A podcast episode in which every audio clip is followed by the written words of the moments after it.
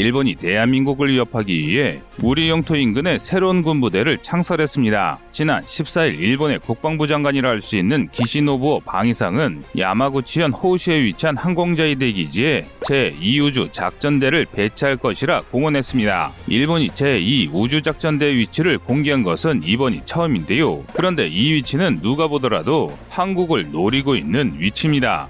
야마구치현은 일본 본토에서 대마도와 가장 가까운 지역입니다. 그래서 많은 전문가들이 이번에 일본이 창설하는 제2 우주작전대가 대마도의 전자전 부대를 뒤에서 받쳐주면서 한국을 위협할 매우 위협적인 전자전 전력이 될 것이라 보고 있습니다. 이에 따라 우리 대한민국 역시 일본에 대응할 전력을 확충해야 한다는 목소리가 높아지고 있습니다. 현재 한국은 2031년까지 무려 170여 개의 위성을 개발하고 40여 차례 국산 발사체를 쏘아올 계획을 세워둔 상태인데요. 하지만 많은 이들이 이 정도로는 전력을 확충하는 일본 등 주변국에 제대로 대응할 수 없다고 말하고 있습니다.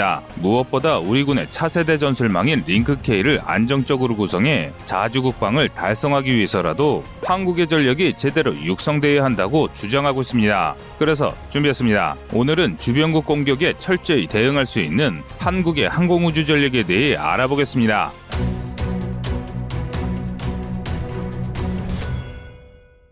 한국의 우주 전력이 급상승하고 있습니다. 지난 11월 15일 한국항공 우주연구원에서 제21회 국가우주위원회가 개최됐습니다. 이 회의에서는 우주산업 육성 추진 전략, 한국형 위성항법 시스템 KPS 개발 사업 추진 계획 등이 주요 의제로 등장했는데요. 특히 KPS 사업의 경우 2035년까지 총 3조 7,200억 원을 투입해 8개의 순수국산 항법 위성을 배치해 동아시아 일대를 완전히 통제할 수 있는 자체적인 GPS망을 구축할 것을 결의했습니다. 이에 대해 나로 우주센터 민간 전용 우주 발사장을 추가로 건설하고 6G 위성통신 기술을 실증하는 등 민간 우주 산업의 발전을 위한 여러 정책이 제안됐습니다. 그리고 이를 위해 내년부터 2031년까지 10년 동안 총 170여 개의 인공위성을 개발하고 국산 우주 발사체를 40회 이상 쏘기로 결정했습니다. 10년 전 러시아산 1단 로켓을 사용한 나로 발사가 성공한지를 논하던 시절과 비교하면 정말 격세지감이 느껴질 정도로 엄청난 발전인데요. 하지만 일각에서는 이 정도로는 급변하는 동북아 정세에 제대로 살아남기 어렵다는 주장을 펼치고 있습니다. 10년 동안 위성을 1, 200기를 쏘는 정도로는 날이 갈수록 강력해지는 주변국의 우주 전력을 막을 수 없다는 것이죠. 실제로 한반도를 둘러싼 미, 중, 일, 러 4개국의 우주 정책은 굉장히 과격해지고 있습니다. 일례로 지난 11월 16일 지구 궤도에서 러시아제 인공위성이 폭발하는 대참사가 일어났습니다. 그 결과 수를 셀 수 없는 다량의 우주 쓰레기가 생성되어 지구 궤도의 다른 위성을 위협하고 있는데요. 이에 대해 미국 나사에서는 긴급 대응에 나서고 있다면서 러시아의 부적절한 행동을 전격 비판했습니다. 그렇다면 나사 국장은 왜 러시아의 인공위성이 폭파됐는데 러시아를 강력 규탄했을까요? 그 이유는 간단합니다. 인공위성을 부순 이가 러시아였기 때문입니다. 러시아는 수명이 다한 자국 인공위성을 향해 위성 요격 미사일과 ASAT 미사일이라 불리는 무기를 사용했습니다.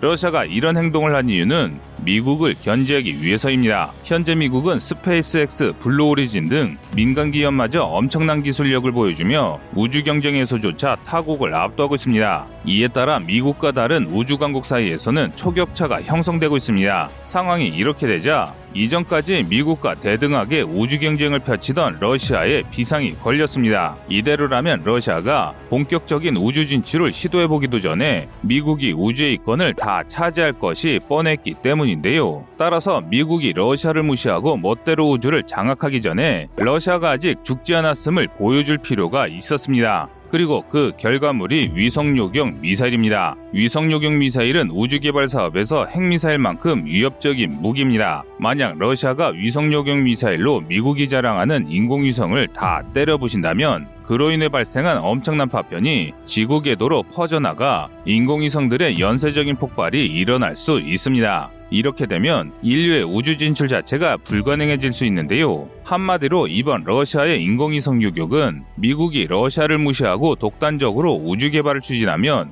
우주 진출 자체를 막아버리겠다는 협박을 한 것입니다. 그런데 그 옆 나라 중국도 비슷한 짓을 하고 있습니다. 중국은 지난 2007년 1월, 2010년 1월, 2014년 7월 세 차례에 걸쳐 인공위성 유격 실험을 했습니다. 파괴된 중국 위성으로 인해 수천 개의 대부리가 생기면서 인공위성 발사가 어려운 위험지대가 여러 생겨나기도 했습니다. 또한 일본도 만만치 않습니다. 일본은 열도의 호와 남서의 호라는 명목으로 전자전 부대를 다소 배치하는데 그 대표적인 군대가 제2 우주작전대입니다. 일본은 내년도까지 제2우주작전대를 창설하기 위해 내년 방위 예산 중 840억엔, 우리 돈 8,700억 원을 증액했습니다. 제2우주작전대는 일본 서쪽의 우주감시 세력으로 일본의 우주전력에 전자전 공격을 가거나 요격미사일을 발사하는 적을 감시할 예정입니다. 위치상 중국과 한국을 동시에 감시하는 것이 목적이라는 것이 여러 전문가들의 의견입니다. 이처럼 동북아 각국이 미친 듯이 우주 전력을 확충하면서 우리 역시 이에 대응할 전력을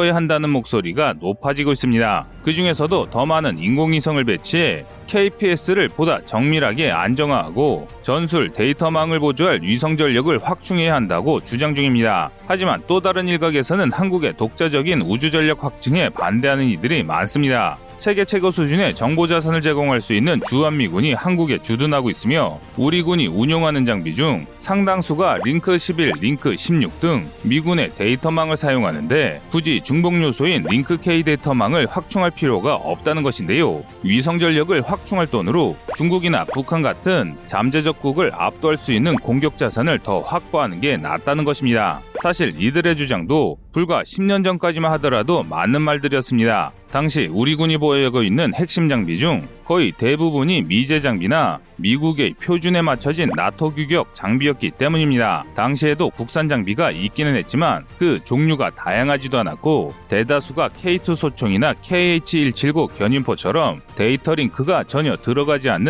구형 장비였는데요. 게다가 감시 정찰 자산의 경우 정찰 위성과 우주 자산은 모두 미국에 의존해야 했습니다. 그런 상황에서 자주 국방을 위해 국산 전술 데이터 링크를 만들자고 했다면 과잉 투자라는 말을 들어도 할 말이 없습니다. 그런데 이제는 아닙니다. 지금 우리 군에는 한국의 기술로 개발된 각종 첨단 전력이 확충되고 있습니다. 뿐만 아니라 한두 해 뒤부터는 국산 우주 발사체를 이용해 국산 위성들을 올릴 준비를 전부 끝마치게 됩니다. 당장 내년에는 초소형 군집위성 1호기가 시험 발사될 예정인데요. 초소형 군집위성은 2031년까지 무려 91기가 우주로 쏘아질 예정으로 이 위성들이 전부 배치되면 군사적 목적을 위한 정찰 활동은 물론 대한민국의 재해 등 국가 비상 사태에 대응할 강력한 정찰 전력이 확보됩니다. 또한 지구의 자전에 영향을 받지 않고 항상 한반도 상공에 위치할 정지궤도 위성 5기, 이번 누리호 발사에서 목업이 실렸던 차세대 중형 위성 11기,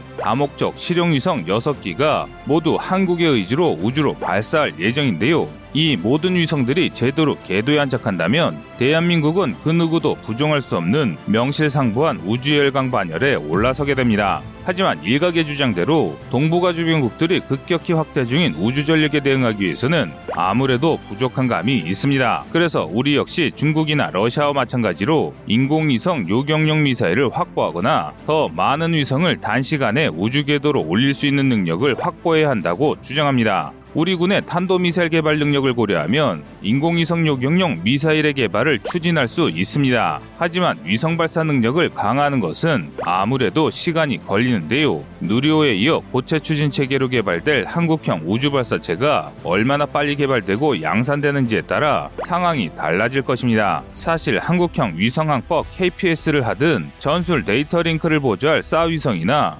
통신용 위성을 배치할 장소를 한반도 인근으로 한정한다면 이처럼 많은 위성이 필요하지 않습니다. 또 우리 국력을 고려할 때 전지구를 커버할 수 있는 GPS나 글로나스, 베이더우, 갈릴레오 같은 범지구적인 위성망을 갖출 필요도 없습니다. 한마디로 위성을 많이 쏠 수 있다고 하더라도 한 번에 운용할 수 있는 위성은 한계가 있다는 것입니다. 하지만 국가의 비상사태나 전시의 적으로부터 전자전 공격을 당한다면 얘기는 달라집니다. 적의 요격으로 파괴될 위성을 빠르게 대체할 예비 전력을 신속히 궤도에 안착시키기 위해서는 한 대라도 많은 위성을 우주 궤도에 올릴 수 있어야 합니다. 현대전장은 첨단 전자제품이 주를 이루고 있으며 세계 최강으로 인정받는 미국도 인공위성이나 링크 16만 무력화한다면 눈먼 장님이 될 정도로 우주 전력은 그만큼 많은 비중을 차지합니다. 그래서 한국형 전술 데이터 링크인 링크K가 포함된 한국형 합동 전술 데이터 링크 체계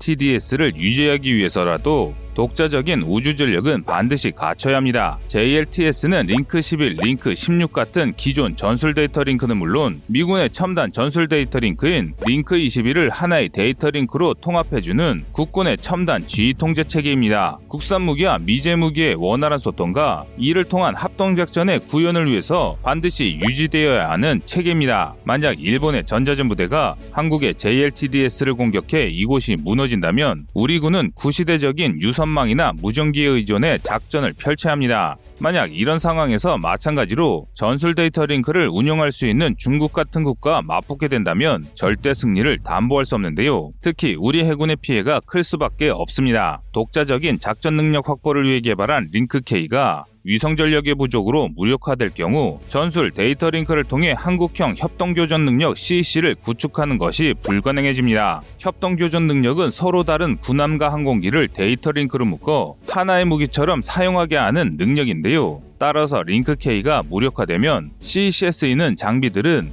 말 그대로 장식이 되고 전투력이 급감하게 됩니다. 정리하자면 단 한 대라도 더 많은 위성을 단시간에 우주에 올릴 수 있는 능력은 결국 전쟁의 승패를 가를 수 있는 매우 중요한 능력인 것입니다. 하지만 아쉽게도 아직 우리 군대는 이 능력을 만들 수 없습니다. 여러 정부기관이 협조해 정부 차원에서 진행해야 하는 문제이기 때문인데요. 그 이유 중 가장 큰 이유가 막대한 예산과 시간이 소요되는 우주 사업이기 때문입니다. 지금 현재 우리 대한민국을 제외한 주변국들은 미친 듯이 인공위성을 쏘아 올리고 있습니다. 그렇다면 우리는 과연 어떤 모습을 보여야 할까요? 시청자님의 의견을 댓글로 남겨주시기 바랍니다. 여러분의 좋은 의견이 좋은 영상을 만드는데 많은 힘이 됩니다. 이상 꺼리투브였습니다.